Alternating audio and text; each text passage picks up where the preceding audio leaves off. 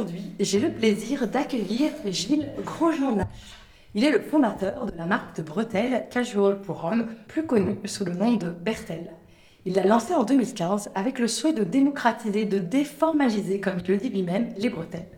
La marque a un accent héritage et se montre décalée avec un style workwear façonné. Ils vend ainsi plus de 5000 paires par an, essentiellement en Europe, mais aussi au Japon, aux États-Unis et au Canada. Mais en plus de cette courte introduction un peu factuelle, il y a deux choses qu'il faut que je vous dise sur Gilles. Premièrement, il n'en est pas à son coup d'essai. Il a déjà eu une marque de chemise, Abby Rose, qu'il a revendue en 2018. Et deuxièmement, Gilles est un homme généreux, bienveillant, passionné de finance, de stratégie et qui aime transmettre. Donc en parallèle de son activité de développeur de business de bretelles, Gilles accompagne avec une acolyte, Candice Rosenfeld, des marques créatives. Leur angle d'attaque est la finance, la stratégie et le branding. Ils apportent là un soutien complet, opérationnel, pragmatique, comme celui qu'il aurait aimé avoir quand il a commencé. Cette approche, celle de la transmission, résonne très fort chez moi et j'ai donc évidemment plein de questions à lui poser. Gilles, bonjour. Bonjour Astrid. Bon, alors j'aime bien commencer mes entretiens avec euh, deux petites phrases qui est qui es-tu? Et est-ce que tu avais déjà une idée en tant qu'enfant du job que tu aurais voulu avoir? Alors, donc, euh, moi, je suis Gilles.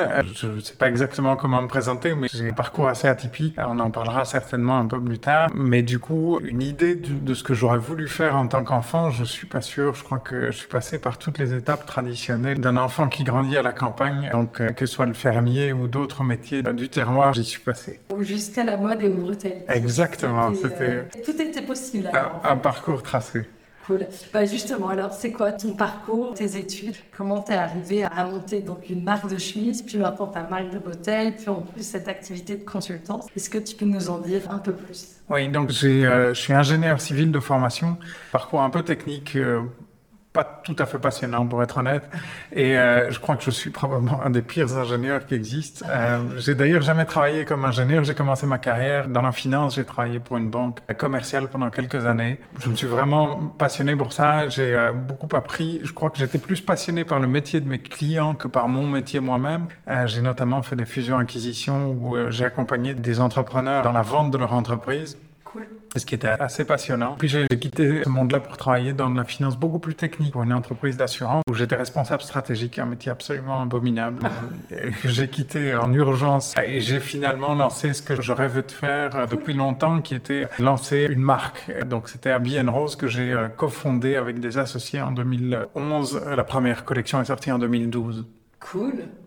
Et donc c'était une marque de chemise. C'est une marque parce qu'elle existe toujours. Elle a été rachetée aujourd'hui par un groupe français, mais c'est une marque. Donc, Abby Rose, marque de chemise pour hommes. On avait un motto à l'époque qui était Men are boys with shirts, qui partageait vraiment l'idée derrière la marque. Donc, vraiment l'esprit léger, on se prend pas la tête, on s'amuse. On a vraiment un produit de belle qualité, mais dans un contexte assez euh, déformalisé et assez fun. Chouette. Et elle était où la production à l'époque? À l'époque, on produisait tout en Turquie. Alors, on a fait euh, un test de production en Inde, mais l'essentiel de la production était fait en Turquie. Chouette. Et vous distribuez où? Alors, notre- on avait trois marchés essentiels qui étaient la France, la Belgique et l'Irlande. On distribuait essentiellement via un réseau de revendeurs. Ça, Ouais. c'était vraiment, euh, c'était à peu près trois quarts réseau de revendeurs, un quart digital. Ok. Ah, déjà à l'époque. Déjà à l'époque, ouais. Ouais. C'est toi qui t'occupais du développement commercial? Non, à l'époque, j'avais euh, Stan qui s'occupait du développement du réseau de revendeurs et Pauline qui était euh, responsable du digital, qui gérait l'entièreté de euh, à la fois du, de la gestion opérationnelle du site internet et de tout ce qui était advertising, euh, tout ce qui était gestion des réseaux. Et vous travaillez alors avec des collections? On avait des collections, mais ce, qui était un peu atypique, c'est qu'on on- on produisait en amont, c'est-à-dire que euh, Ah euh, on travaillait sur stock, oui. Donc, euh, en fait, euh, on produisait, c'était à peu près 250 pièces à la couleur. Et euh, une fois que c'était livré, chez nous, on commençait à vendre. Euh, C'est carrément avant-gardiste à c'est- l'époque. hein. C'était peut-être un peu trop tôt. Parce qu'on était donc quand j'ai cédé la marque donc en début 2018 à mes associés et en 2017 on faisait 20 000 chemises à peu près. Donc c'était c'était pas mal. Mais du coup ça faisait des montants préfinancés qui étaient absolument euh, gigantesques parce que euh, et une problématique de stock. On, on le gérait hein, donc pour euh, on, on avait euh, en permanence un stock qui oscillait entre 100 000 et 250 000 euros en valeur. Mais, mais, euh, mais du coup, c'était sous contrôle. On avait une pression importante parce que c'était des montants quand même. Euh, définissait que cet imprimé euh, bleu-rose, qui définissait que cette chemise allait avoir le succès commercial d'être vendu à 200 on, se plantait de temps en temps, évidemment, mais on avait une, super équipe. J'avais à l'époque des associés, donc Jacques et Quentin, avec qui je faisais le travail de collection. Jacques est un il a pris sa retraite aujourd'hui, mais c'était c'est un, type qui a fait toute sa carrière dans la chemise pour hommes. Ah, et c'est lui qui m'a permis vraiment d'avoir accès à de lancer cette marque. En vrai, sans lui, je n'aurais jamais fait. Lui travaillait pour d'autres grands noms de l'industrie et à Rose, c'était un peu son projet perso. Et du coup, c'est lui qui me donnait accès aux usines avec lesquelles on travaillait. C'est lui qui nous donnait. Et vous avez l'œil créatif. Oui, mais on, était un peu gardiens ensemble. C'est-à-dire qu'il y avait vraiment un process de décision à trois. Si euh, il n'y avait pas de majorité, on choisissait pas un tissu. Et donc on faisait euh, on faisait des réunions de collection. C'était des journées entières. On faisait ça à Lille. On, partait à, 7 heures du matin de Bruxelles. On faisait des journées marathon. Et puis, euh, pour choisir les tissus. Pour choisir, donc une première journée pour choisir les tissus. Ensuite, une deuxième journée pour choisir les modèles. c'est des souvenirs extraordinaires, honnêtement pour le coup, j'imagine. Et les modèles, vous restiez sur des modèles euh, un peu standards? Oui, c'était essentiellement un modèle en pointe boutonnée, un modèle euh, en col italien. Donc, on avait quelques modèles comme ça, mais on, on, faisait évoluer avec le temps. Mais dans la, dans la chemise pour c'est très important que les clients puissent garder des repères. Donc, de pas euh, trop jouer avec le fit ou ce genre de choses, c'est très important pour une marque indépendante. Ouais, et en plus, je pense vraiment que le client homme, il adore avoir euh, son modèle de référence qu'il est capable d'acheter en cinq, euh, en cinq couleurs, ce qu'une femme ne ferait pas. C'était un, des gros avantages de la marque, c'était la, fidélité qu'on parvenait à créer. Oui, c'était extra. C'était top. On connaissait nos clients, on communiquait avec eux en fonction. C'était très, très, très, très, Via le digital, Via le digital, oui. C'est rigolo quand même hein, de dire ça. On parle de 2015, tu dis 2000... Oui, mais enfin, ça, ça a toujours été c'est un fil conducteur. C'est de créer un relationnel. Enfin, moi, j'aime bien, quand j'achète dans des marques indépendantes, j'aime bien avoir un contact avec les, gens derrière la marque. Oui, mais en fait, du coup, j'ai toujours appliqué ça. Donc, on a toujours un mot personnalisé dans la boîte. Quelqu'un qui achète une paire de bretelles ou à l'époque une chemise recevait une carte qui était personnalisée. Euh, C'était des débats, je me souviens, avec, avec ma collègue Pauline, parce qu'elle en avait marre d'écrire des cartes euh, où, les stagiaires en avaient ras-le-bol de le faire. On avait souvent un stagiaire qui accompagnait Pauline. Euh, donc, c'était une tâche, mais par contre, la manière dont c'était perçu, c'était extraordinaire. Absolument, je suis persuadée. Je suis persuadée. Bah, maintenant, ça c'est un peu, euh, comment dire, généralisé. je pense que ça reste un truc qui, qui, se fait, qui se fait beaucoup. Mais c'est quand même assez avant-gardiste, je trouve, parce que pour moi, c'est un peu nouveau cette idée d'avoir une communauté, euh, d'échanger, de co-créer avec sa communauté. Tu vois, on a beaucoup d'art comme ça sur. Oui, la co-création n'a pas été jusque-là. on aurait peut-être dû, mais, euh, mais euh, on n'a jamais fait. Mais bon, 20 000 chemises pour, à l'échelle de la Belgique, c'est bien. à l'international, ça reste une petite marque. Hein. Donc, donc on était, quand, quand j'ai passé la main à mes associés, on était, on était pas encore très très loin non plus. Euh, je dirais, il y avait encore beaucoup de chemin à parcourir avant de, de vraiment pouvoir dire que c'était une, grande réussite. Et pourquoi des chemises aux bretelles? Alors, les, bretelles, c'est vraiment une opportunité, c'est un hasard. Ce sont des amis qui, un jour, m'ont dit ah, Gilles, on cherche des bretelles, euh, quelque chose d'un peu moderne, un peu dépoussiéré, tu, tu sais pas où on peut trouver ça. Euh, T'en portais déjà toi à l'époque Moi, c'était un produit que j'avais porté euh, dans mon jeune temps, ou bien euh, à la banque, je portais ça un peu formellement, un peu à la Wall Street comme ça. Ouais. Euh, donc c'était un produit avec lequel j'avais une affinité, et donc en, en quelques heures, j'ai fait des recherches, j'ai vu qu'il y avait moyen de produire ça localement, ce qui était un truc vraiment important pour moi, et donc l'entièreté de la production de Bertel est faite ici en Belgique. Euh, encore aujourd'hui maintenant. Encore aujourd'hui. Euh, et euh, ce qu'on ne sait pas, et ça c'est une anecdote importante, c'est que le leader mondial en production d'élastique pour bretelles est une société basée à Daines, ici en Belgique. Ah ouais, donc, ouais, donc c'est c'est tout à fait... on a un savoir-faire. Le leader mondial de l'élastique. pour bretelles. Pour bretelles. Ouais. En effet. C'est un, marché peut-être pas très grave, mais on a le leader mondial ici, euh, ici en Belgique. Et euh, c'est une entreprise qui, était, qui appartenait à des Américains, qui a été repris euh, par quelqu'un très très bien d'ailleurs. ah, chouette. Il y a, il y a deux, trois ans, juste avant le Covid, je crois. Ah, et donc, ouais, un, type très bien.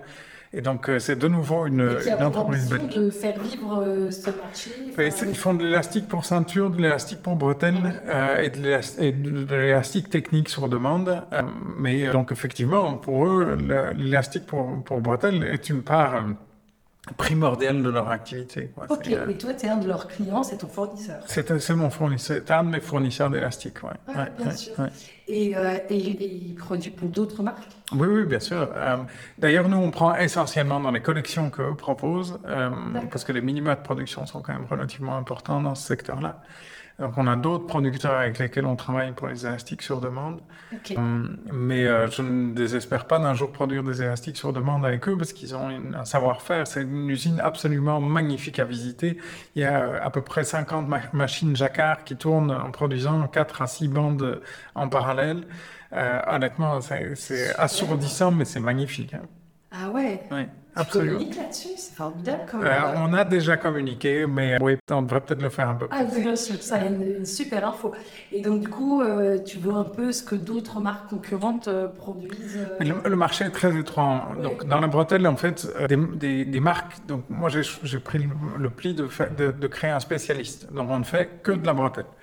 Euh, et en- dans le monde, euh, des marques qui ne font que de la bretelle ou essentiellement de la bretelle, il y en a moins de 10 probablement. Donc, Ouais, c'est vraiment quelque chose de tout à fait particulier. Il y a Des des, marques anglaises il y a, l'inventeur de la bretelle moderne est un Anglais Ouais. euh, qui vient de fêter ses 200 ans il y a deux ans. D'accord. Donc effectivement, Et qui serait le leader? Euh, non, non. euh, je pense que, le, en fait, dans les marques non spécialistes euh, font parfois des très très grosses quantités. Ouais. Euh, donc, euh, donc des marques d'accessoires plus généralistes. Euh, mais bon, ça reste. ce- ce genre temps- des grands noms, on parle de. Non, il n'y a pas de grand. il Y a, on- tu peux trouver hein, parfois euh, c'est Chanel, va, Chanel va sortir de temps en temps une paire de bretelles. Louis Vuitton. Euh, Louis Vuitton peut-être, je ne sais pas, mais il y y a quelques, euh, quelques grands noms dans le luxe qui en sortent, mais après, ce sont souvent des bretelles plus, plus décoratives que, euh, que fonctionnelles, euh, là où nous, on s'est positionné vraiment sur le marché du, de la bretelle fonctionnelle. Oui, en effet. Et donc, du coup, oui, tu dis moins de 10 euh, concurrents sur ce marché. Quoi. Oui, on a, on a, on a euh, des centaines de concurrents dans- qui sont des marques d'accessoires qui vendent un peu de bretelles, mais par contre, nous, on a une gamme qui est quand même à peu près 150 paires de bretelles différentes. Et on, on augmente ça encore régulièrement. Donc, euh, donc ça, des marques qui ont 150 paires de bretelles différentes de qualité, euh, qui sont pas des trucs euh, fourre-tout, made in China, de pauvre qualité, qui vont, euh, dont le clip ne pincera qu'une fois et élastique ne, sera jamais tendu. Oui, il y a, mais ça, c'est un marché étroit. J'avais fait une estimation, alors j'ai aucune idée de, la, de si je suis dans le bon ou pas, mais je pense qu'il y a à peu près 20 millions de paires de bretelles vendues dans le monde par an de qualité. Ça me paraît énorme quand même. Hein. Extrêmement peu. Moi, je viens de la chemise, hein, n'oublie Ouais, pas. tu fais de la chemise, évidemment. Et là, on parle, on parle de, de- de centaines de millions, de milliards de chemises par an. Bien sûr, bien sûr. Et euh, et il y, a des- et il y a des pays, tu vois, quand tu, au niveau des, des pays de développement commercial, on disait États-Unis, Canada, Japon, euh, ils emportent plus, et c'est évidemment des grands marchés. Oui, en fait, il y a, il y a un peu. euh, C'est L'Italie, non? La- L'Italie est un marché important pour nous. L'Allemagne est un marché très très important. C'est le marché qui connaît la plus forte croissance. C'est souvent en fait les marchés qui ont un héritage avec le produit. Vu que nous, on, on- donc Bertel, le nom de la marque, l'origine du nom, c'est euh, le patois. Donc Bertel, c'était le nom qui était utilisé en Wallonie en- ou en patois picard pour dire euh, des bretelles. Donc no- notre Comment tu dis bretelles en anglais? Euh, alors là, c'est un peu difficile parce que ça dépend si tu parles anglais anglais ou anglais américain. En anglais anglais, c'est braces euh, et en anglais américain, c'est suspenders. Le problème, c'est que si tu dis braces en américain, il va comprendre les plaquettes dentaires. Ouais. Et si tu dis euh, suspenders en anglais, il va comprendre le porte-jartel. Donc ça, c'est un peu difficile. Très intéressant comme petite euh, nuance euh, anglophone. Ouais. Et, euh, et bretelle est vraiment le mot français, et donc Bertel, le patois du Nord. Oui, et ça c'est vraiment l'idée. À l'origine de la marque, c'était un retour à la noblesse de la bretelle, parce que ça, je veux dire, il y en a d'autres qui font très bien, mais nous, on voulait une bretelle donc on a vraiment été chercher plus ben, la- une notion de terroir, quelque Ouais, chose, la bretelle de Ouais. paysan, la Ouais, bretelle d'ouvrier, euh, parce que ces bretelles-là, aujourd'hui, on les regarde avec beaucoup d'admiration, mais en fait, elles n'étaient pas designées pour être belles, même si elles le sont en vrai. Elles étaient designées pour être confortables, pour être pratiques, pour être fa- faciles à utiliser. Et c'est un peu ça que nous, on voulait faire. C'était un peu un retour de la bretelle que tu vas porter sur un jeans, que tu vas porter sur un, un chino euh, un peu large euh, et qui va te permettre de porter le pantalon. Parce que c'est ça l'objectif de la bretelle et pas de te ceinturer et de te couper le, euh, le ventre avec une ceinture que tu dois resserrer. Et aujourd'hui, peut-être que je me trompe, mais moi j'ai l'impression qu'il y a un retour quand même de la bretelle qu'on peut voir, du, dans, tu sais, des dandys, des garçons élégants euh, qui veulent aussi peut-être se faire remarquer ou, ou, ou qui en effet ont peu d'accessoires autres que la chemise ou le, le papillon et qui vont du coup être ravis de pouvoir porter une bretelle pour, euh, pour se créer un look. Alors, j'aimerais euh, j'aimerais que ce soit vrai, j'en suis pas sûr. C'est difficile à savoir parce que, de nouveau, on est sur un marché qui est tellement niche euh, que euh, c'est très difficile, il n'y a pas de mesure. Enfin, quand, il y, a, il y a des stats qui existent pour la plupart des marchés, mais pas de stats pour la bretelle. Donc, je n'ai aucune idée de l'évolution du marché de la bretelle au niveau mondial. Ce que je vois, c'est, et ça, c'est plutôt anecdotique, mais la bretelle est, est très régulièrement utilisée dans la publicité ces dernières années. Ah, Euh, et donc ça, c'est assez, assez euh, je, je sais pas l'interprétation que je dois donner à ça, mais régulièrement, quand tu vois des petites pubs à la télé ou des euh, pubs comme ça dans les abribus, ce genre de choses, tu vas voir euh, un, un candidat, enfin un, un mannequin qui va porter des bretelles. En tout cas, moi, de ma petite expérience, j'ai l'impression que je n'ai jamais vu mon père porter des bretelles et les copains de mon père porter des bretelles, ni mes oncles porter des bretelles. Alors que dans mes copains, moi, donc on va dire euh, 30-40 ans, j'en ai plusieurs en tête, même mon mari, tu vois, euh, qui ont pu ou qui peuvent euh, porter des bretelles. un, des points clés, c'est qu'on constate très souvent qu'un client chez Bertel, c'est la première fois qu'il va acheter des bretelles. Très souvent.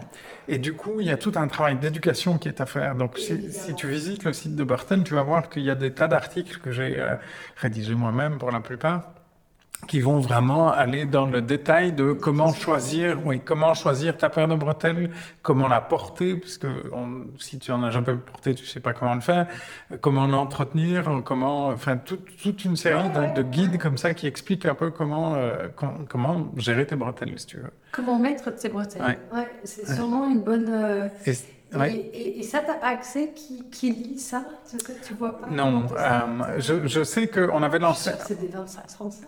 Mais en fait, notre clientèle, elle est vraiment très très large. C'est-à-dire que tu vas avoir une clientèle jeune qui va acheter souvent plus pour le style, et puis une clientèle plus vieille qui va surtout acheter pour le confort. Parce qu'en fait, les deux sont vrais avec la bretelle. Et donc, euh, Ouais. mais j'ai beaucoup de clients euh, plus âgés et de temps en temps qui viennent me rendre visite ici pour acheter leurs bretelles parce qu'ils n'ont pas trop envie de le faire sur Internet. Et j'ai des anecdotes, des moments extraordinaires, vraiment. euh, Vraiment des gens de plus de 70 ans. oui, oui. A- Je citerai pas de nom, mais c'est une personne relativement connue qui, euh, euh, qui un jour est arrivée euh, avec son chauffeur pour euh, m'a- son, son assistante m'a contacté le matin pour voir s'il pouvait passer. Je dis pas de problème. Il est arrivé, il s'est mis en caleçon dans mon atelier ici en bas. Euh, j'ai euh, j'ai fixé les boutons sur son pantalon. Il a renfilé son pantalon. Il s'est remis deux trois fois en caleçon. C'était un cirque. C'était extraordinaire. Le type absolument adorable. Qui portaient régulièrement des bretelles. Non, c'est quelqu'un qui commence à en avoir marre de porter de la ceinture et donc il voulait passer à la bretelle pour le confort. Euh, et donc c'était une des premières fois qu'il le faisait, mais Et alors attends, je vais peut-être poser une question bête, mais c'est quoi la différence de confort que la ceinture, elle te marque la taille? Oui, en fait, donc ça, Notamment le ventre un peu. exactement. euh, Si tu as un peu de ventre en particulier, mais même indépendamment de ça, quand tu es souvent assis, ta ceinture, elle, va, elle, va, elle, Ah. elle peut déranger. Ouais, ce dire. donc c'est pour ça que tu vas avoir, par exemple, des motards vont adorer la bretelle. Euh, donc, euh, ou des gens qui ont un métier, euh, de- un- typiquement un chauffeur, il aurait intérêt à passer à la bretelle. Ce sera beaucoup plus confortable. Bien sûr, tous les métiers assis. Et Exactement. Pour le coup, on est quand même beaucoup assis. On est beaucoup ainsi, ouais. Ah, ok, super, ah, très intéressant. Et du coup, euh, ton développement euh, commercial, euh, alors de, de 2015 à 2022, Alors 2015 à 2018, c'était essentiellement organique. Donc on faisait, Ouais. moi, moi c'était une activité où je passais un demi-jour par semaine à peu près. hein. Donc Ouais, on a quand même atteint les, les- pratiquement les, les 100 000 euros de chiffre d'affaires, mais c'était sans effort honnêtement. Waouh. Mais par Avec donc des boutiques qui vous trouvaient, c'est ça? Avec des boutiques. ah, Donc, on avait un gros client euh, qui est toujours euh, un client important pour nous. Donc Et- des boutiques de chemises, Et puis, ouais, c'était une boutique. On avait à l'époque beaucoup de concept stores, beaucoup Ouais. de.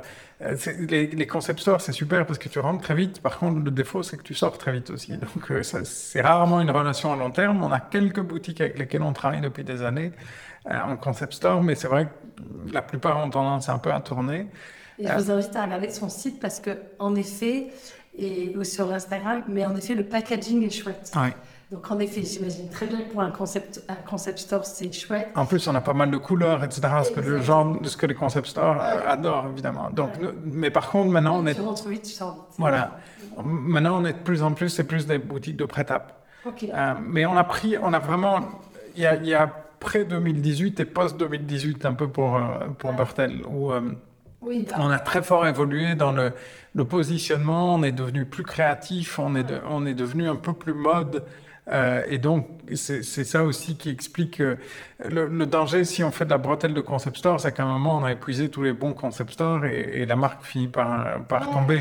Euh, tandis que si on, on- va chercher, on est monté en gamme, on a une, une paire de bretelles. euh, maintenant, le, le premier prix, enfin le, le prix le plus élevé est à 125 euros. Et ça, c'est un, un produit. euh, enfin, c'est ce que moi je porte. Et, euh, et c'est vrai que ça, c'est un produit que les connaisseurs ou les amateurs vont acheter, qui représente une part de plus en plus importante de notre chiffre d'affaires. Ça me paraît évident. Je pense que tu as en effet euh, la, la bretelle qu'on achète pour un mariage, et j'ai envie de dire en 10, en- en 10 exemplaires pour tous les frères et les cousins.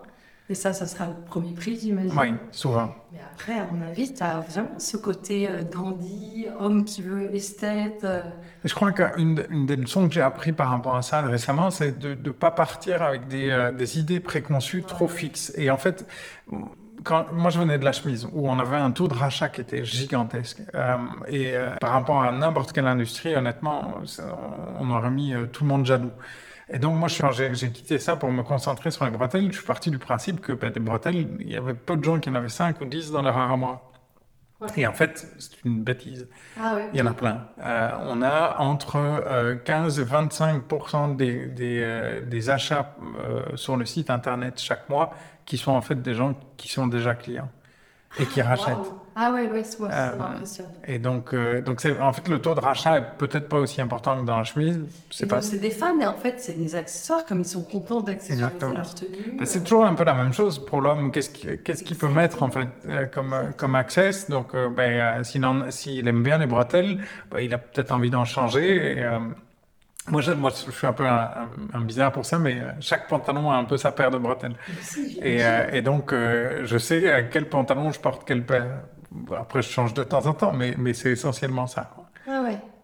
En fait, il y a, euh, bon, euh, c'est des projets, donc il n'y a rien de concret, mais j'ai des projets sur lesquels je travaille où effectivement on peut monter en gamme sur la qualité, sur le, le type de matériaux qu'on utilise, etc. Et euh, on, on ira vers ça. Euh, Ah ouais, ça me paraît évident.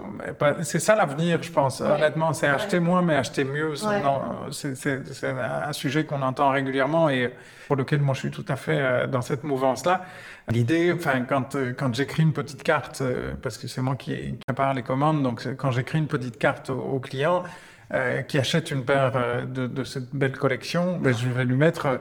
euh, J'espère que ces, bretelles vous accompagneront pendant bien des années, parce que c'est ça l'idée derrière. C'est pas que dans un an ils doivent changer de paire de bretelles, c'est que dans 5 ans, dans 10 ans, ils la portent encore. Les élastiques en soi, ça a une durée de vie. Ça peut sécher, mais normalement, 25 ans, c'est une durée assez raisonnable pour sécher. Avant ça, s'il est, bien entretenu, s'il n'est pas exposé au trop au soleil, pas trop à la poussière, normalement, un élastique, ça peut continuer à vivre. Ouais. Et euh, personnaliser euh, des bouteilles. Oui, toi, ça, qui, toi qui s'échange, qui se transmettrait à son fils, un comme ça? Ce sont des choses que j'aimerais bien pouvoir Des faire. initiales. Ouais, ouais, ouais. Euh, alors j'ai testé, j'ai testé la broderie sur élastique et ça c'est pas une bonne idée Ah ouais, parce que forcément ça tue l'élastique. Euh, mais bon, il fallait le tester pour, le, pour en être certain quoi. Euh, donc, euh, mais il y a d'autres projets dans le pipeline. Ouais, Ouais, ouais, ouais, je pense qu'il y a des, des. Et donc aujourd'hui, en termes de développement commercial, tu dis donc, principalement des boutiques. Ouais. Tu passes par des agents tu- Non, de nouveau, si je compare par rapport à ce que j'ai fait dans la chemise, alors, dans la chemise, on avait des tailles et les, les stocks euh, prenaient euh, un espace gigantesque. Ici, les bretelles, c'est pas le cas. Donc, on peut travailler sereinement sur stock Ouais. Euh, donc on ne doit pas faire des pré-collections, des précommandes, tout ça. On, travaille vraiment sur stock et euh, on, peut renouveler régulièrement les stocks. Et si une bretelle se vend moins bien, c'est pas grave, elle se vendra, elle se vendra toujours. Euh, donc ça, c'est un peu l'avantage. Donc on n'a jamais fait de solde. Mais aussi, l'autre avantage, c'est qu'une boutique peut, à, distance, passer une commande. De C'est pas grave, en fait. Elle n'a pas besoin de toucher le produit. Si elle est convaincue que c'est de la qualité, eh ben, elle commande. Et donc, moi, je fais le développement commercial moi-même, au départ de Bruxelles. Euh, on a des boutiques euh, essentiellement en Europe, mais un peu euh, Amérique du Nord. Euh, on a quelques partenariats au Japon, mais ça, sont plus des commandes sur, sur mesure, ce sont des, des commandes spéciales.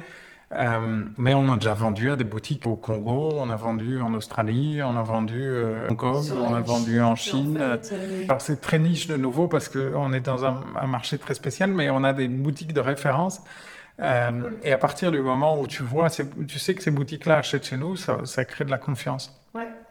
Euh, on a un gars que j'adore qui est francophile euh, danois, qui, qui notamment distribue nos bretelles. On a une boutique en Allemagne à Celle que j'adore. On a une boutique à Bolzano euh, euh, dans le nord de l'Italie que j'adore. Et ça, ce sont vraiment des boutiques de référence, mais dans notre univers qui est, qui est tellement étroit que pour la plupart des gens qui peuvent écouter toi, ici, tu, toi, tu démarches des boutiques, ça, tu fais oui, ce, euh, oui, mais euh, je, je, pourrais faire un peu mieux. C'est pas ma spécialité. Ouais, et, et, tu vois, être présent dans des grands magasins. Euh anglais, parisien? Euh, On n'a on a jamais réussi à rentrer. Euh, la, la bretelle est un peu un mal aimé parce que c'est un produit qui est difficile à présenter. Ouais, euh, et donc euh, déjà de la ceinture, c'est pas toujours super sympa parce que c'est un grand truc euh, rectiligne, mais des bretelles c'est du Y, et donc euh, du Y c'est difficile à bien présenter. Ouais, c'est joli, tes boîtes elles sont. Ouais, mais euh, il faut convaincre encore. Donc euh, ce que la plupart du temps, d'ailleurs, si tu vas faire un tour au bon marché, ouais. bon, en l'occurrence ils vendent notre notre concurrent anglais. Euh, tu rentres euh, au bon marché, tu demandes euh, où sont les bretelles, tu vas en avoir deux, trois qui vont être exposés, l'essentiel des autres seront dans le tiroir. Euh, et c'est comme ça, en fait, historiquement, la bretelle a toujours été dans le tiroir. C'est-à-dire que c'était pas un produit que tu voyais et que tu achetais, c'était un produit que tu demandais et alors on t'ouvrait le tiroir.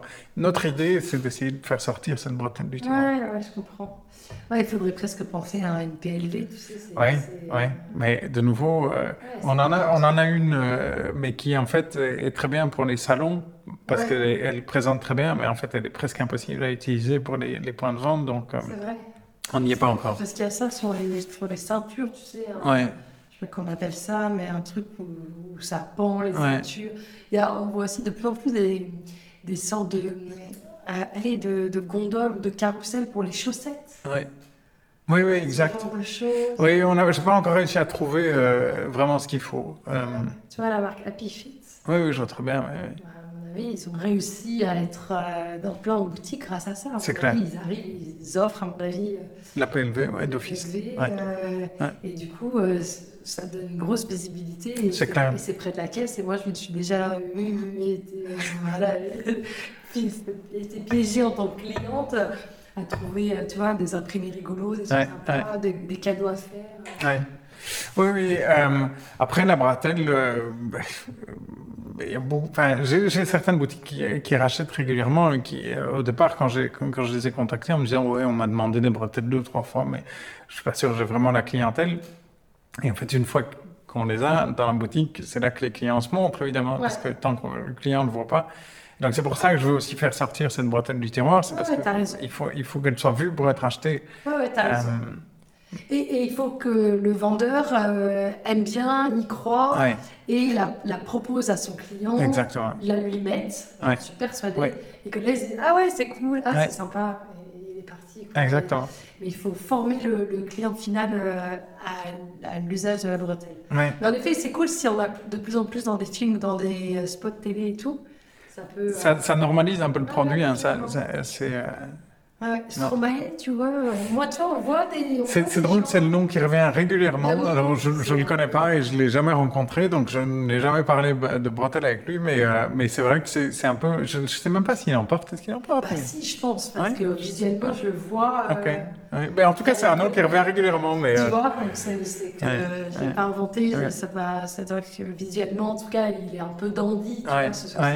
C'est ce client-là qui pourrait être, euh, si jamais il écoute. être chouette, euh, bien sûr, bien sûr. Très très chouette. Et donc, ouais, développement à l'international.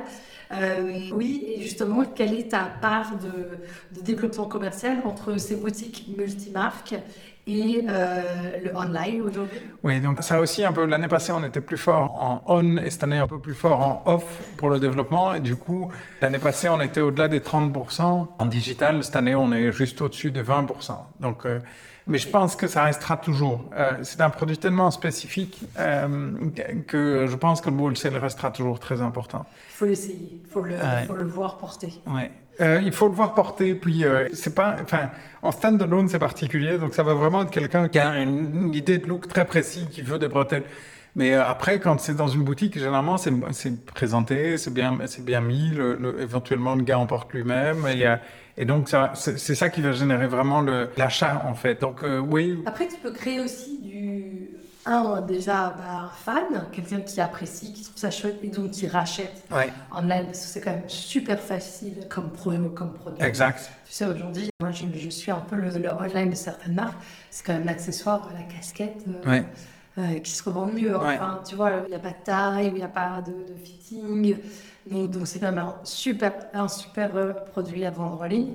Et puis, je pense que visuellement, il y a un truc où on peut créer de la demande, quoi. Enfin, tu vois, tu peux créer un, un univers qui crée du désir, euh, qui crée de l'envie. euh. tu vois, créer un univers de marque avec du storytelling qui fait que tu as envie euh, d'être aussi ce mec euh, cool, euh, ce motard. Enfin, euh, il y a plein de manières d'être d'être cool. Et avec justement cette idée qu'on a mentionnée, où l'homme a peu de sujets de dépenses. Ouais. Le digital, c'est clair que c'est. c'est- Allez, je, Ouais. je, je, je me débrouille, mais on ne fait pas suffisamment de volume pour justifier une agence, et donc je le fais moi-même. Et c'est clairement pas là où je suis le plus fort. Donc il y a clairement des axes d'amélioration. Mais en plus, le digital, c'est un peu particulier pour nous parce que cette approche digitale, elle est importante pour, pour la vente directe, mais elle est extrêmement importante pour la, la recherche de partenaires, en fait. Euh, parce que très régulièrement, en fait, mes, mes boutiques, mes revendeurs, je les trouve par Instagram, en fait. Euh, sûr. euh, ou par une. euh, parfois, je fais des campagnes qui sont targetées sur le wholesale. Et, euh, et en fait, c'est comme ça que je trouve mes revendeurs régulièrement. Ouais. Donc, euh, mon digital, il est, un- il est pas. Il est plus complexe, il est plus complet que la plupart euh, par rapport typiquement de nouveau à mes expériences passées où c'était vraiment focalisé sur euh, la vente à- du produit à, à la clientèle finale. Ici, on doit avoir une, une approche beaucoup plus holistique du digital. Ouais, ouais. Et puis ton client au final, il est très euh, précis quand même. Oui. Et ça, ça aide. Oui, Parce que la chemise, c'est un peu tout le monde et personne. Ouais. Tu vois ce que je veux dire?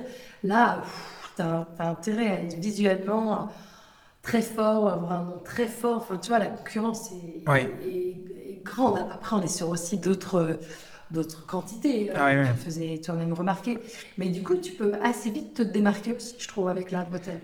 Oui, euh, en fait, c'est très souvent une question de branding. Et en fait, moi, c'est, c'est, euh, je me suis passionné par le branding euh, au fur et à mesure du temps, parce que je viens pas du tout de l'industrie. Et donc, typiquement, avec euh, Rose, qu'on avait fait, c'était ce, ce, motu- ce moto Men Are Boys with Shirts, et ça a modifié Ouais. complètement la face de la marque, en fait, la perception du client. Euh, c'était simplement mettre des mots sur quelque chose qui était notre approche, hein, donc c'était vraiment du branding, et, euh, mais, mais la perception était telle que les gens adhéraient, c'était beaucoup plus facile pour les gens d'adhérer, euh, parce qu'ils comprenaient directement les valeurs de la marque. Ouais. Ici, chez Redis, redis ton moto. Men are boys with shirts. Ici, avec Bertel, c'est un petit peu plus complexe, parce que oui, certes, le client est très précis, mais il est tellement éparpillé géographiquement que, que ça rend l'exercice un peu plus complexe. Ouais. Et Bertel, euh, ça fonctionne en anglo pour les pays anglophones? Oui, donc ça c'était quelque chose que j'ai testé évidemment euh, tout de suite parce que les gens disent soit Bertel, euh, soit Bertleys.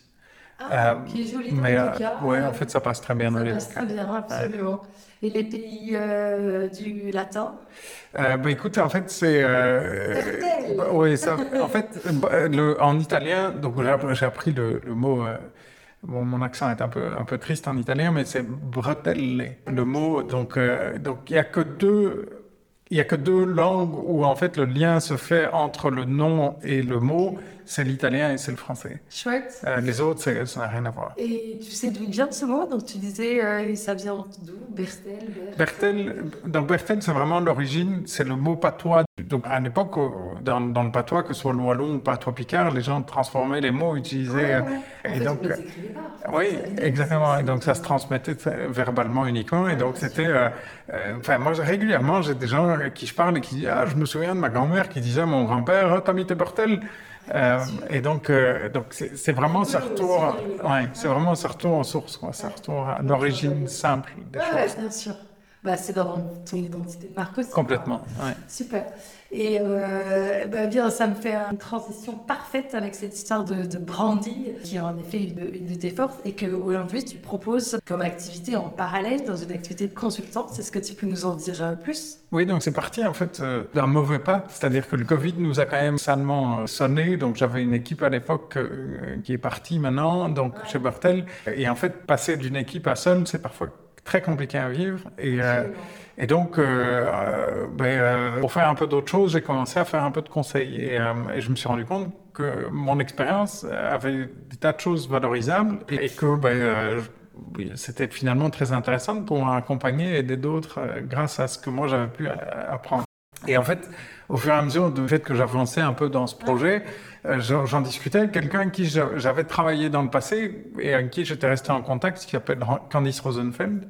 Et en fait, elle, elle était euh, juste après la naissance de ses jumeaux. Elle, elle, avait quitté son emploi et elle commençait à faire du conseil aussi. On, faisait ça en parallèle et on s'est rendu compte en fait qu'on était euh, assez différents mais très complémentaires. Et, euh, et, donc, on a commencé à travailler ensemble très naturellement. Euh, super. Et donc, euh, elle est formée en droit, puis en design de mode et après, elle a fait de la fiscalité. Ouais. Donc, elle a un profil qui est quand même très solide et très, ouais. très complet. Elle a travaillé dans des environnements créatifs, artistiques, ouais. euh, notamment et essentiellement en mode depuis toujours ou presque. Donc, euh, elle a vraiment un, un, très très solide euh, background qui est, qui est, probablement un peu plus technique que le mien. Elle a travaillé pour Start, ce fonds d'investissement créatif euh, de la Fédération Wallonie-Bruxelles.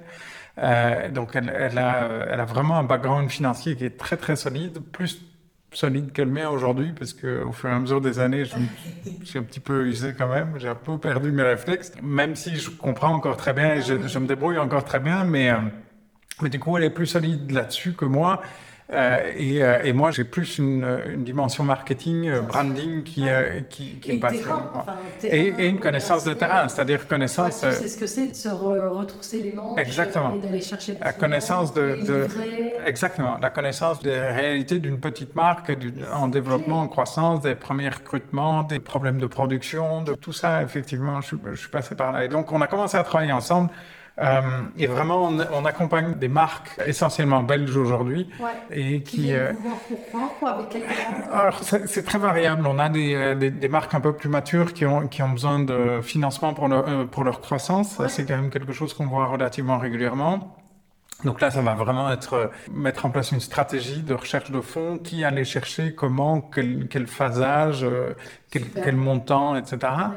Donc ça, c'est une, une, part. Une autre part est que, en fait, quand j'y repense, moi, j'ai tellement vécu, c'est la solitude de l'entrepreneur. C'est-à-dire euh, la personne qui a créé sa marque, qui est le nez dans le guidon et qui avait une vision très très claire au départ, et puis qui, en fait, euh, sais plus trop, euh, a pris un peu les coups sur la caboche à gauche, à droite, et, et essaye de retrouver son chemin, mais euh, donc ça, on fait, on accompagne de plus en plus et on, a, on est en train de développer un programme vraiment spécifique d'accompagnement pour ça, pour réfléchir est-ce que la marque, quelle, quelle, est la stratégie de la marque en réalité, où est-ce qu'elle veut aller et comment est-ce qu'on peut aider la marque à y aller? C'est-à-dire est-ce qu'il y a besoin d'argent, est-ce qu'il n'y en a pas besoin, quels sont les, les, besoins réels? Et, euh, et donc ben, on, on essaye d'accompagner les marques là-dessus. Donc ça, c'est vraiment deux des grandes problématiques. Et puis après il y a d'autres problématiques un peu plus spécifiques. Vous alors, on démarre à peine. Hein. On a commencé ça il y a trois mois, quatre mois peut-être. Donc, euh, pour le moment, c'est essentiellement via notre réseau, les ouais. gens qu'on connaît, euh, etc.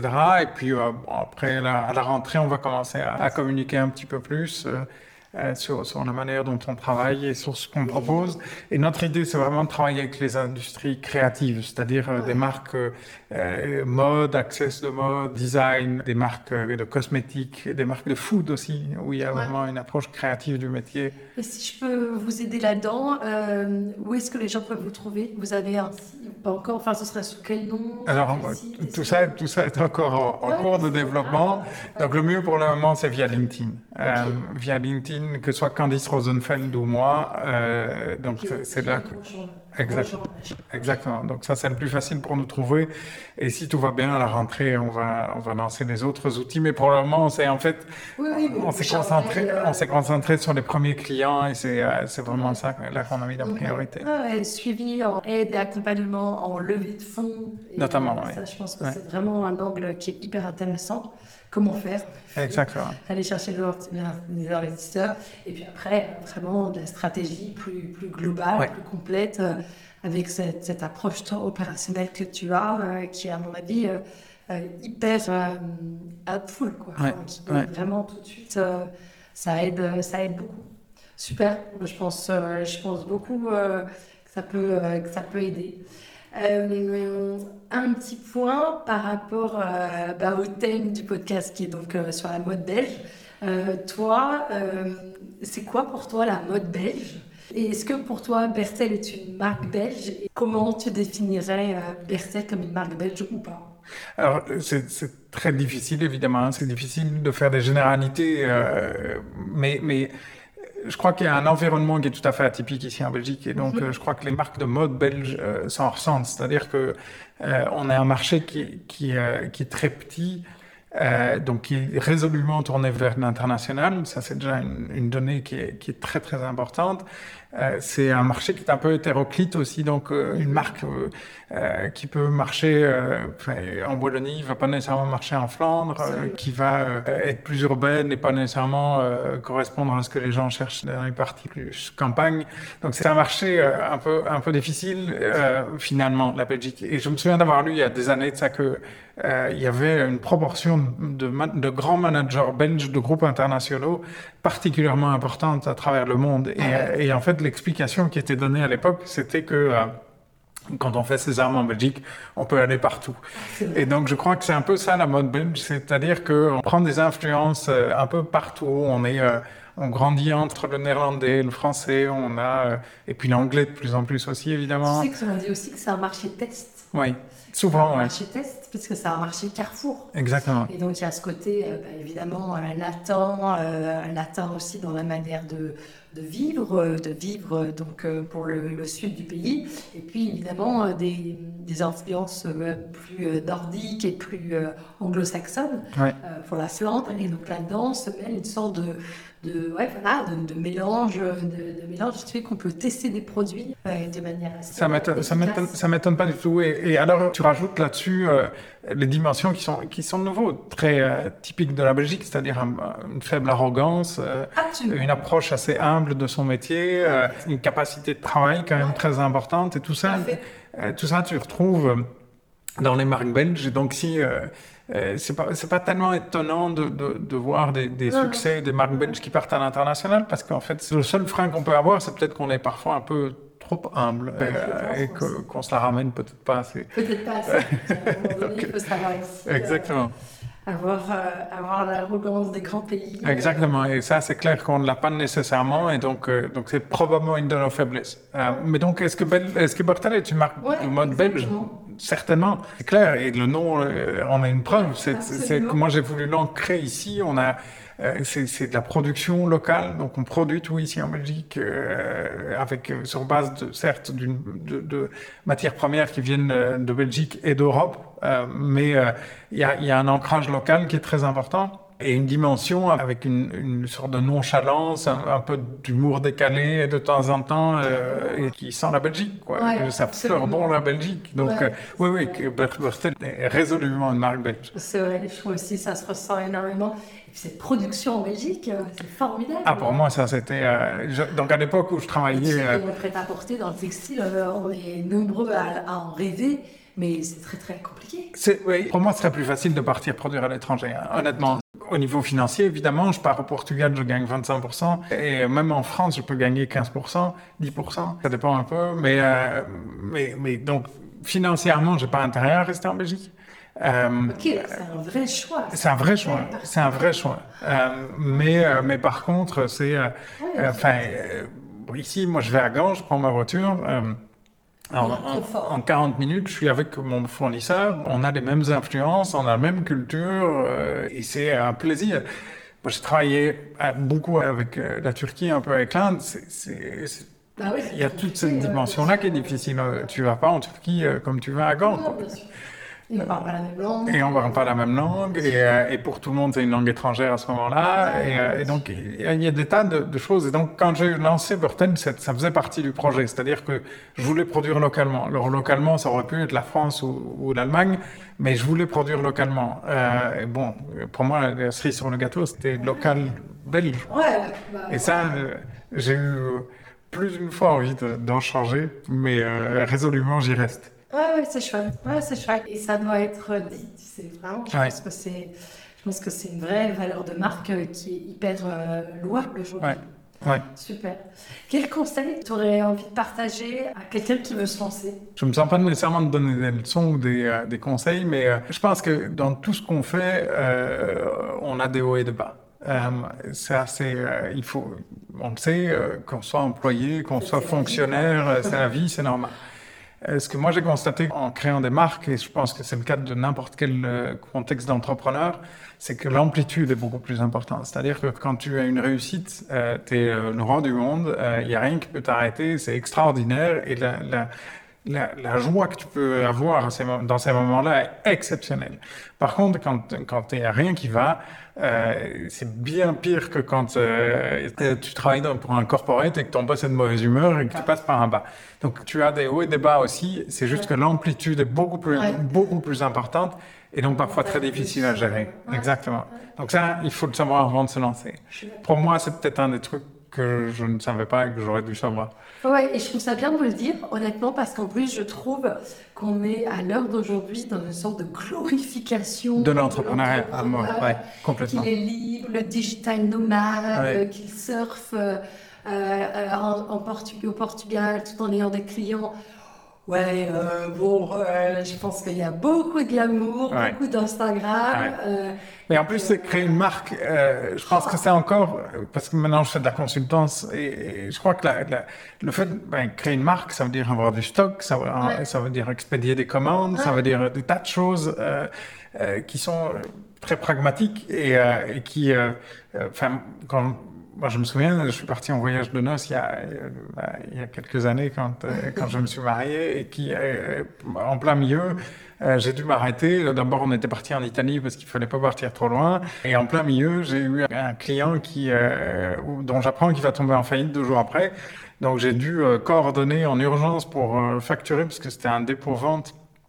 Donc, j'ai dû facturer en urgence les stocks qu'il y avait là-bas pour être sûr de, euh, donc, je, je m'entendais bien avec le gars et donc il a accepté de faire passer la, la facture avant.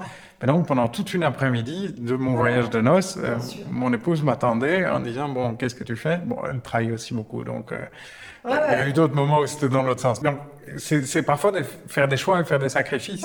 Euh, à l'époque, c'était on, on, allait perdre 5 ou 6 000 euros, ce qui pour beaucoup pourrait dire oh, Bon, ton voyage de noces. Mais à l'époque, 5 ou 6 000 euros, c'était ce qui pouvait nous faire passer d'un côté ou de l'autre. Bah, évidemment. Ouais. Ouais, non, mais c'est sûr. Donc, euh, le conseil, c'est de savoir euh, la réalité des hauts et des bas et, des, et, et de l'amplitude, c'est bien dit, je trouve, de l'amplitude des montagnes russes ouais. euh, que représente l'entrepreneuriat et nécessairement euh, les lancements d'une marque. Exact. Ouais, je suis d'accord. Qu'est-ce que tu aurais envie de dire au, au Gilles, euh, justement, qui le, quand il s'est lancé? Tu aurais voulu lui dire ça, justement? Oh, Sans doute, sans doute. Un autre truc, là c'est plus personnel, c'est parfois de me faire un peu plus confiance. Euh, okay. C'est-à-dire que j'avais des convictions parfois qui allaient peut-être à contresens et j'ai parfois mis un peu de temps. Alors on, on parlait tout à l'heure, travailler sur stock à l'époque c'était peut-être avant-gardiste et ça l'était je pense. Euh, mais euh, il y a eu d'autres points sur lesquels j'ai pas osé me faire confiance et j'aurais dû. Ouais, okay, intéressant. Donc euh, après, euh, il faut choisir la frontière. Donc c'est toujours difficile de ne pas être une tête brûlée, mais en même temps de faire confiance à son instinct. Donc, Ouais, mais, la euh, frontière est super fine. hein. exactement. Mais, mais oui, je pense que j'aurais pu me faire confiance un peu plus souvent. Chouette. Et, et de quoi es-tu euh, le plus fier? Oui, à à Bien Rose, c'était il y a longtemps pour moi. Et en fait, je me rends compte régulièrement que c'est encore une marque qui, euh, qui a marqué les esprits. On- quand j'en parle encore beaucoup, ça m'a marqué forcément moi parce que ça a été six ans de ma vie quand même euh, où j'ai pas fait grand chose d'autre. Mais indépendamment de ça, encore régulièrement, moi je rentre un peu timidement au rendez-vous, en conseil et je dis euh, oui, euh, bon, j'ai monté une marque de chemise à Bien Rose et les gens me répondent ah ouais, ouais, mais j'en ai encore dans mon armoire. Ah, c'est donc ça, c'est vraiment quelque chose dont je suis assez fier. Et puis Burton, c'était complètement improbable, honnêtement. Ouais. Euh, c'était c'était une blague, ce truc. C'était pas censé devenir un business. Quoi. Ça a payé des salaires. euh, bon, le mien déjà depuis des années, mais en plus des salaires d'employés pendant des années. Ouais, non, c'est Euh, formidable. donc c'est pas mal. Je suis d'accord. Et euh, 5000 bretelles par, euh, par an, moi, je trouve ça formidable. Oui, je pense qu'on on pourrait faire beaucoup plus. Euh, Ouais, mais Ouais. super, mais c'est génial de dire que la croissance Ouais. est, devant toi. on vois. était, on est, après Covid, on était à 7500 paires. On, a, Ah, on a un peu plus, on s'approchait des 10 000. Euh, donc maintenant, on, est, on, est, euh, on rattrape le chiffre d'affaires de l'époque, euh, mais par contre, on vend des bretelles de, de plus, plus haut de gamme et donc on vend moins de paires, mais on les vend à des prix moyens plus élevés. Donc peut-être que ton chiffre d'affaires est meilleur. Donc, in fine, en tout cas, la marge est meilleure. Ouais. Super. Bah écoute, c'est quand même, t'as raison, une, une fierté. Et, Ouais, ouais. et, et c'est bien de relever, quoi. Et puis c'est fun. Ouais. Honnêtement, vendre des bretelles, Ouais, c'est fun. Et ça te va très bien. Enfin, tu vois, non, mais non, tu t'es pas planté, quoi. Tu Ouais, vois. évidemment, euh, euh, photo euh, à l'appui de, de cet épisode, mais, mais Gilles porte des bretelles, quoi. Et, et d'ailleurs, les 3, 4, 5 fois où je t'ai rencontré, tu portais toujours des Oui, bretelles. je pas, au au moment où j'ai lancé la marque, c'était assez amusant, je l'ai por- j'en portais presque jamais. Ouais. Et depuis qu'on a pris ce pivot vraiment d'assumer le côté casual de nos collections, en fait, je me retrouve beaucoup mieux dans la marque. Et en fait, on a développé vraiment dans ce sens-là et ça me correspond beaucoup mieux. Donc, à partir de fin 2018, j'ai commencé à en porter beaucoup plus et depuis, euh, ouais, 4 jours sur 5, je porte des bretelles. Ouais, ouais, c'est chouette. Super chouette. Oh, écoute, c'était passionnant. J'ai adoré cette discussion. Et je pose toujours ça en fin d'épisode. Est-ce qu'il y a des personnes qui t'inspirent dans la mode belge et qui souhaiterais-tu écouter à mon micro? Spontanément, il y a deux jeunes marques que j'aime beaucoup, euh, que j'ai toutes les deux rencontrées récemment dans différents contextes et, euh, que je trouve vraiment euh, un travail admirable. Il y a donc d'une part une, double marque anversoise qui s'appelle Castar et Our Sister, euh, qui ont une boutique euh, dans le centre d'Anvers et qui est une très très chouette marque portée par Michiel, qui, est- qui est un type très très bien, euh, qui travaille en famille avec ses frères. et, ils ont une boutique dans Et ils ont une boutique à Anvers. Euh, donc Castar et Our Sister. Ok, cool. Euh, et où la boutique? Euh, je connais pas très bien Anvers, mais c'est en plein centre. Ok, ok, super. Euh, une très belle marque, euh, c'est vraiment intéressant. Et alors euh, une autre marque de l'autre côté, euh, quoique elle a des attaches anversoises aussi, c'est euh, une marque qui s'appelle Indie, euh, qui est portée Ah oui. par, euh, Des ados. par- oui, c'est une marque pour pour ados qui est portée par deux personnes qui sont aussi super, qui, Ouais. qui font un très très bon travail. C'est bien que tu me remettes. Ariane et Virginie, qui sont, J'ai euh, rencontré à l'époque très chouette femme. qui Oui, euh, franchement, euh, elles font un travail vraiment extrêmement impressionnant dans un marché qui est complexe et qui est Ah ouais, euh, marché d'adolescents, qui est un marché qui est euh, un peu un entre-deux, donc qui n'est pas nécessairement évident. Je connais Ariane depuis très très longtemps, euh, bien avant qu'elle ne lance son projet, et, euh, et vraiment, c'est une très chouette marque. Donc, je te conseille ces deux, ces deux-là. C'est ça, en fait, c'est une marque que moi-même je, je suis et j'aime bien et que je trouve très chouette. J'ai même déjà acheté des, des pièces pour ma fille. Ah ben, je peux, je peux comprendre. C'est, euh, Ouais. Du coup, euh, oui, euh, Michiel et Ariane et Virginie, c'est vraiment Ouais, ouais. les prochaines personnes qui doivent être à ton micro. Eh ben, très bien, je, je manquerai pas. Écoute, un grand merci Gilles et écoute, euh, longue vie à Bertel. Merci à toi. Ciao. À bientôt.